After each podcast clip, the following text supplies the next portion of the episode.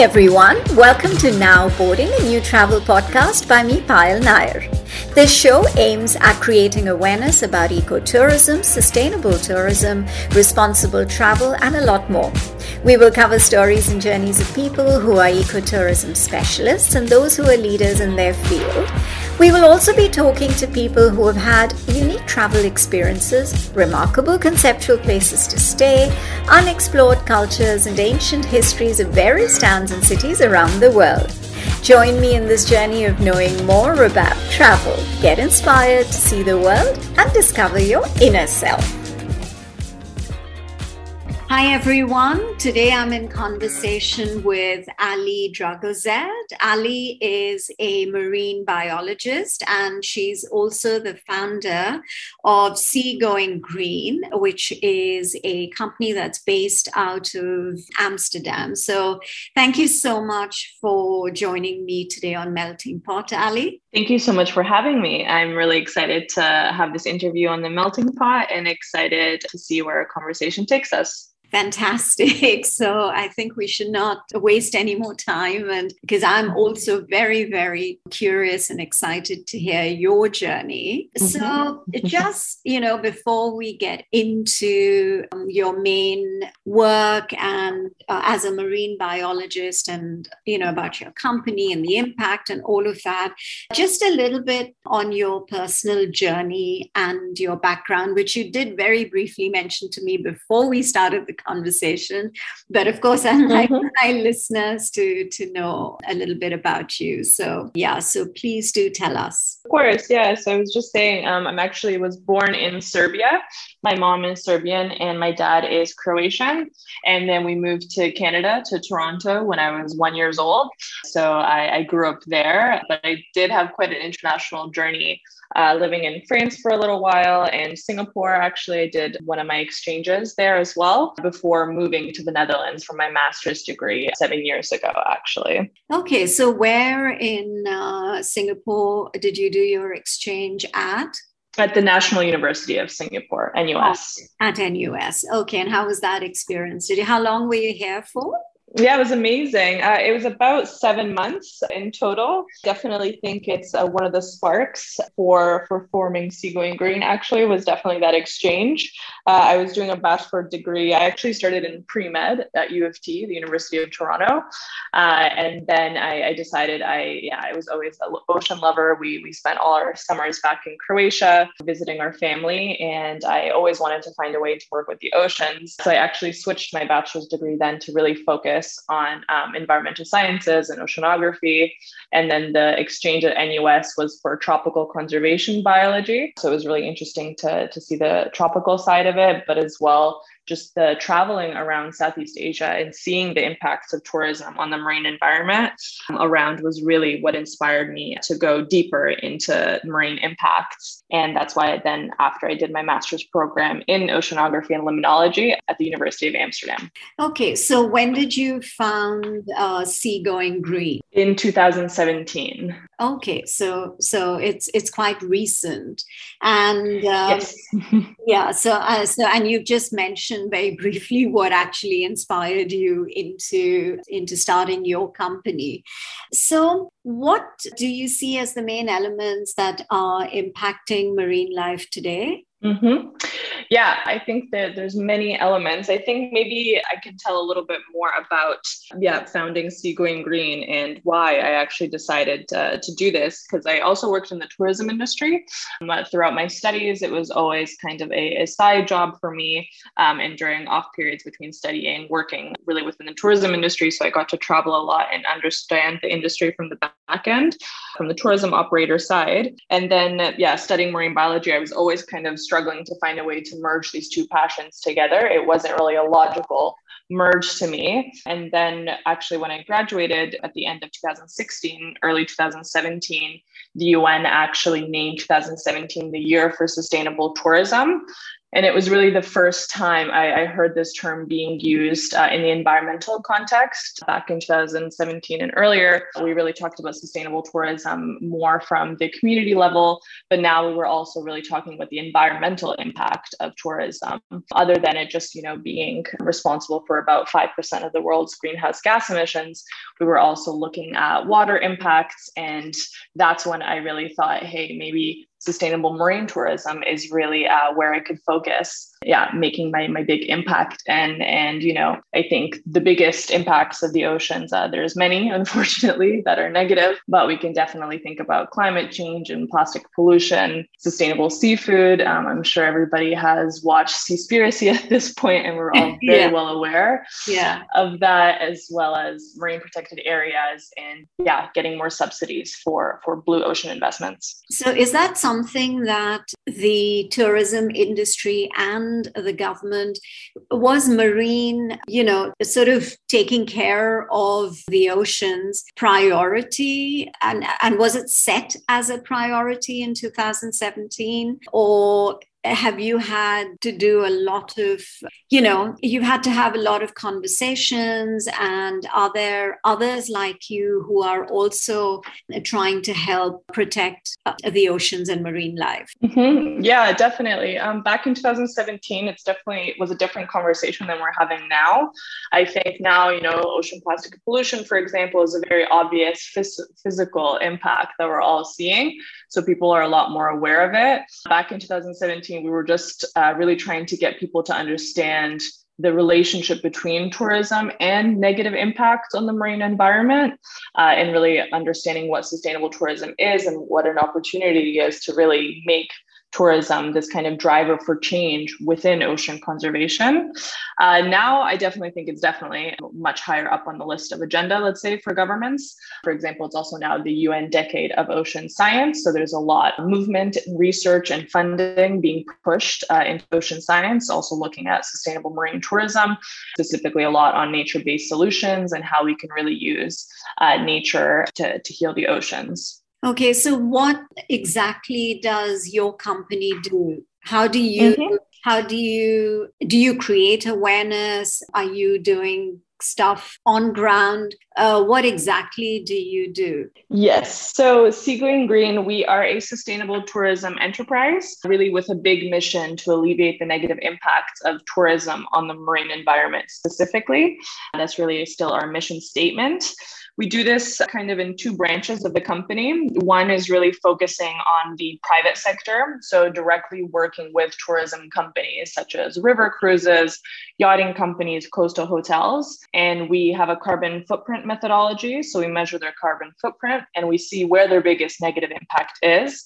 A lot of companies know that they're doing something bad for the marine environment, they just don't know exactly where it's coming from. So then with these carbon footprints, we can really isolate uh, where their biggest impact is and where we can uh, build sustainable strategies from that to lower that impact. All everybody right now has a carbon neutrality kind of goal. Yeah. So then all yeah. our strategies try to get them down to being carbon neutral of course uh, definitely a slow process but that, that's how we do it. And then in the in the meantime we also partner them with any other kind of sustainable partners we have who have products and services that can kind of help them along this journey be it from biofuels to reusable cups and water bottles straws that kind of thing. Reef safe sunscreens and then offsetting as well in the short term. Definitely promote offsetting for some of our partners uh, just just start really investing in in some local communities that they operate and buying back a little bit of their carbon that way. But we definitely promote it only as a short-term solution so that they can actually work on their operations to get their carbon lower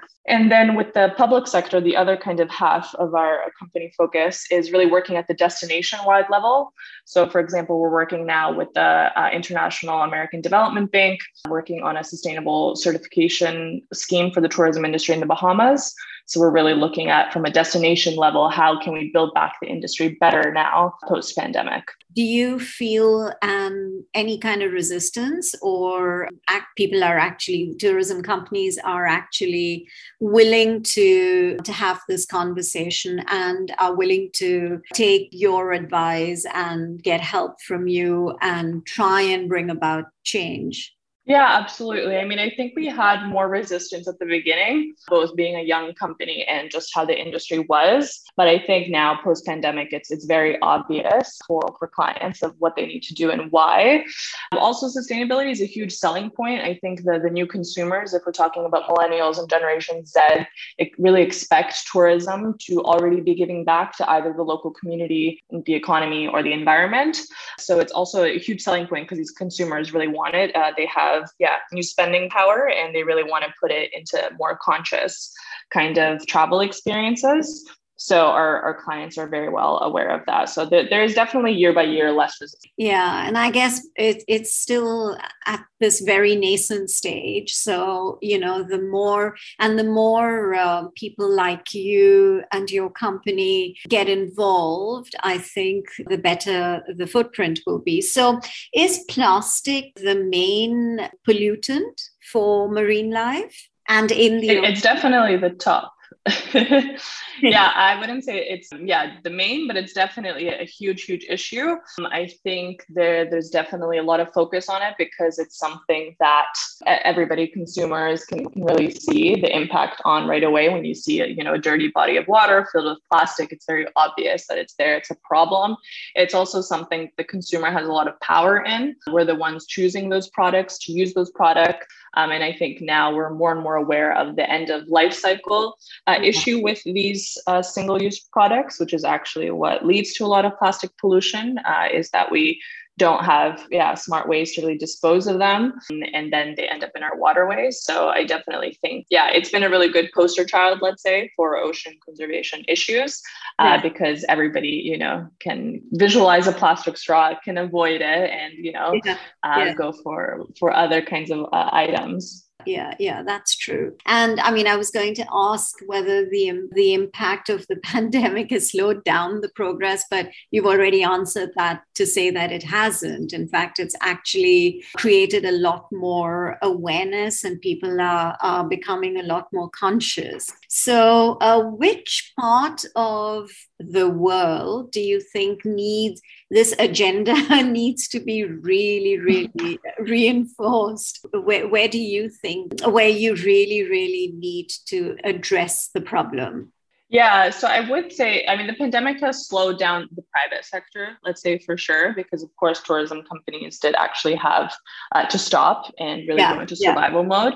Yeah. But in the other hand, the public sector was really accelerated because, you know, it was all about building back better. You know, how can we really use the opportunity now with tourism um, to really build back? And we saw how impacted local communities, especially on small island developing states, for example, that really rely on tourism, how their economy was was really de- um, dependent on it and how when it shut down it was a huge issue. So then the public sector really yeah did uh, did put a lot of movement in there to make sure that we're building back a more resilient tourism economy but where I would say to focus, yeah, I mean, worldwide, um, our oceans are connected. So I definitely think, yeah, worldwide, we definitely need to push more. But specifically, I think the, the Southeast Asia region, there, there's not enough environmental regulations, especially if we're talking about waste, for example. And, you know, in Europe, there's slowly these carbon emission caps which are kind of putting industries similar regulations and policies so that they know how much emissions they can actually produce. Whereas I know in the Southeast Asia region, there's not as many caps yet. Um, I definitely think it's something on the agenda. It's not quite there yet. So I do hear a lot of waste incineration, for example, companies that then just mail and send the, the trash to Thailand, for example, with where there are no carbon emission caps, and then they end up in either burned or back into the oceans again. So I think uh, areas like that really, really need an extra push. Mm, okay, so it's it's Southeast Asia, you think? yeah, yeah, I know. I mean, you did say that it's over, but it's it's interesting how you know the conversations are changing and how because of this very imminent climate change scenario, people are suddenly waking up to the fact that uh, we've done enough harm and we have to now start, if, if we really want to save the planet, we have to start acting on it really, really fast. And do you think that the oceans were I mean, you did mention that it's only in 2017 that you know they they really started talking about Uh, the the oceans and the pollution that uh, and, and addressing it. But do you think that how what kind of a time frame do you think is reasonable for us to actually eventually see a change yeah, so ocean issues have definitely been worked on prior to that 2017. 2017 was just the year that the UN uh, named it the year for sustainable tourism. Yeah, uh, but was it enough? Was it was enough yeah. work being done? That that's my question. Prior to 2017, Before. yeah, yeah. I, I mean, I th- it's difficult. I think because there's so many. It's such a complex issue. It's not just you know one stream that you have to go through uh, where we're tackling such diverse issues for ocean conservation. So I definitely think a lot has been done before, you know, also in terms of ocean exploration um, I think was really the focus prior to that uh, is just understanding our bodies of water. And now we're really seeing the, anthropogenic effects on the oceans and really seeing what we have done and now focusing on that. So I definitely think, yeah, it's all just pieces, pieces of the puzzle that are slowly but surely coming together. Yeah, it's, it's hard to say a realistic timeline. I mean, I, I would love to say, you know, 2030, now it's, it's the decade of ocean science from the UN. So you, you would hope that by the end of 2030 that we have accomplished really big impacts in the, in the next 10 years. But yeah, I think realistically, it's going to take a little while longer, um, especially if we're looking at, you know, other industries which are making bigger impacts on the oceans, like the aviation industry, and them having most of their carbon goals, let's say, to become carbon neutral by 2050. So then I'm, I'm hoping to say that by 2050, we, we are well on our way on solving the biggest impact. okay. 2050 okay you know well yeah it seems like it seems like it's you know what 30 years from now but mm-hmm. you know time flies so hopefully it it will happen more rapidly than mm-hmm. you know than we we're we, we we're anticipating so what are some of your challenges in terms of your company, um, Seagoing Green? What are some of the challenges that you experience on a sort of short term level, as well as, you know, how, how are you working towards also resolving it. So, you know, just some of the challenges. You're listening to a fusion of stories recounted for the first time ever by some fascinating people from across the globe with me, Payal, on this very unique and special podcast series, Melting Pot. Yeah, I mean, as a we're still a startup, definitely. I mean, it's only been four and a half years, so yeah. there's many challenges uh, as a startup. Also, being a female founder comes with its own list of challenges. But I think our, our biggest issue right now is just I think getting the because we work in this middle space between the private and the public sector, directly working with private sector and then directly working with public sector is learning how to best work in between them and kind of make these public-private partnerships, which I think are really the key in accelerating sustainable tourism. So I think that that's our biggest challenge right now. And the way we are facing this right now, or at least trying to, to make it a bit better, is really listening to both sides and seeing how we can partner them together. For example, if we work with public sector on new legislations or policies or tourism plans, making sure that our private sector is aware of those changes and regulations and how they can get their operations to make sense with these new policies, which are promoting sustainable tourism in the end. So it's kind of working both from the bottom up and the top down approach. I think that's always been our struggle is that we are a consultancy so of course we work with businesses directly but at the same time we want to make sure that you know day-to-day consumers and travelers and everybody is really aware of what's happening and how they can really make a difference. So that's also why social media is really consumer focused a lot because we really want to, to inform yeah the everyday traveler of what they can do to promote sustainable tourism because they're the ones in the end to choose these tourism products and these tourism yeah. companies. Yeah. And then they can really uh, tell them, yeah, what more they want to see if they want to see more sustainable tourism. And then that feeds back into, you know, looping in the public sector, making sure these regulations kind of tie everything together. So it's just a tricky space uh, working between both public and private sector for sure. And uh, you mentioned that being a, a, a woman founder has mm-hmm. challenges. Can you give some examples on on uh, what kind of resistance you've actually experienced? Just a couple, just like a couple of episodes that may have kind of made you aware of the fact that it is a difficult space to to try and navigate through because you're yeah. and and also very very young so mm-hmm. i'd be interested to know of course yeah no i'm not going to try to make it too negative um, yeah absolutely being female and being young i mean i'm just turning 29 in two weeks actually yeah i have, have had to become very comfortable with having a lot of meetings with people who are at least two decades, if not more, older than me. So I'm usually the youngest in the room and quite frequently the only woman in the room. So it's just about building, you know, thick skin and really being able, yeah, to, to stand up for our views as a company and myself as a consultant as well. Um, and, you know, not being just intimidated by the years of experience of the people that we're working with usually.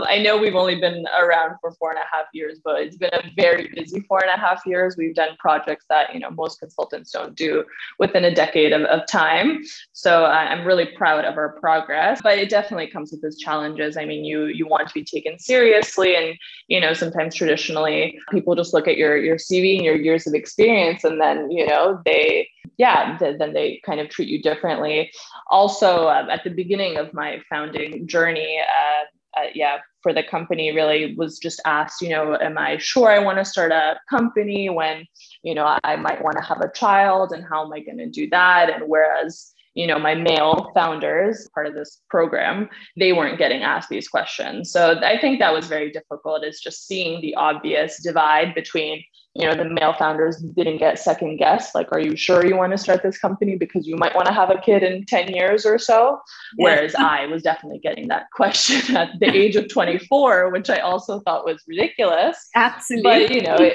yeah. Yeah uh, you have to deal with those extra societal pressures i think. Yeah and then of course trying to get investment and so we're, we're not privately invested but we were uh, thinking about it at some point for a technical product so looking at investors and how much they actually invest in female founded companies and it's a very very small percentage. So yeah it's definitely a tricky space but i am grateful for the challenges because i definitely think it's made me a stronger person.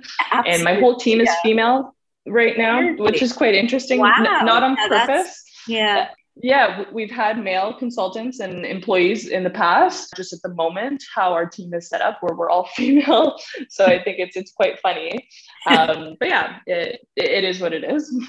yeah and and and like you said i mean the more challenges you you face the the stronger you you become and the more determined you get to you know be able to overcome this this sort of inequality and mm-hmm. also to get you know your consultancy at a different level. So which uh, you said you've worked on multiple projects. You did mention bahamas but i'm not sure if if that was something uh, it was a project that you were working on in the bahamas or because i i remembered and you you mentioning something about the bahamas Yes, we're we're currently actually working in the Bahamas. Okay. Uh, we're doing the uh, recommendations for the implementation of a sustainable and climate resilient tourism certification in the Bahamas for the IDB. Okay, okay, interesting. So, do you have any other offices across the world, or or it's just in Amsterdam at the moment? Yeah, so at the moment, actually, half our team is based in the US and half the team is in the Netherlands. Um, it, it, just happened like that. Obviously, with uh, with COVID, we couldn't have all our employees start from Amsterdam right away, so we just started working remotely. So we do have kind of a half half split right now. We only have a, a, physical office here in Amsterdam, but that's also because we we like to work remotely, especially uh, pre pandemic. We were going to see a lot of our partners and clients in person. Yeah person yeah. uh, in meeting up with them. So we've always kind of had this flexible hybrid kind of working. But and we do work with a lot of international consultants that aren't on our permanent team. But if we do have projects in certain areas, uh, instead of, of course, flying down, we we like to work with our local teams then, so that we hire uh, consultants that are based all around the world, so that they can head those projects. Okay, and it also, I guess, is it it has its advantage because then you know they are familiar with the culture with the community and um, mm-hmm. they, would be able to I guess their uh, way, their approach would be pretty different to you as an outsider. So, mm-hmm. yeah, yeah, that kind of makes sense. So, on a personal note, which I mean, you've obviously you are a marine biologist, and you know you have clearly you love the ocean, and you were mentioning Croatia and the fact that you went back there for your, you know, your summer break or every summer, and you know whenever to go go back and see family in Croatia is absolutely stunning. But now I know that it's being completely overrun by by mm-hmm. uh, tourism. So out of all you know the different places that you've been to, which one would you consider your favorite? Like your Ooh, in terms of in terms of you know what you may have you know water sports or whatever it is that are more related to obviously the ocean and you know mm-hmm. marine life and all of that yeah, yeah, that's super difficult um, for me, I have to say, because I've, I've done quite a bit of traveling. So I've seen a, a lot of beauty uh, that we have in this world. And I, I have a under, long I guess, under under the ocean as well, right? Uh, yes, yeah. I mean, yeah.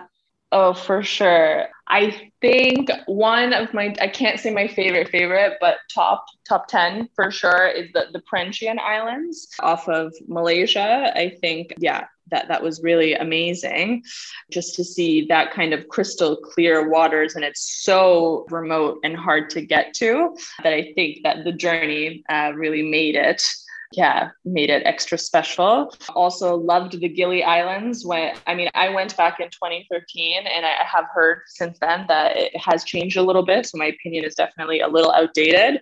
But from from what I remember, just having these small islands with, you know, no cars on them or anything like that, you can only get around with a horse and buggy or bike.